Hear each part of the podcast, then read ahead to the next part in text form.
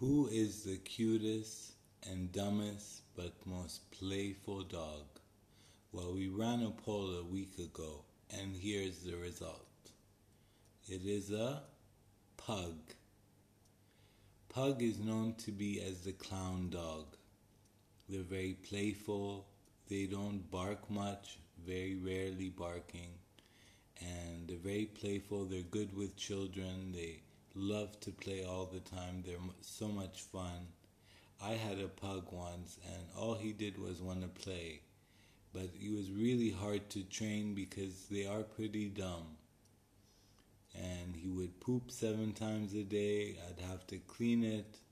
I would take him outside to the garden. He would never poop. He would wait till he came back in the house, and then he would poop in the house again.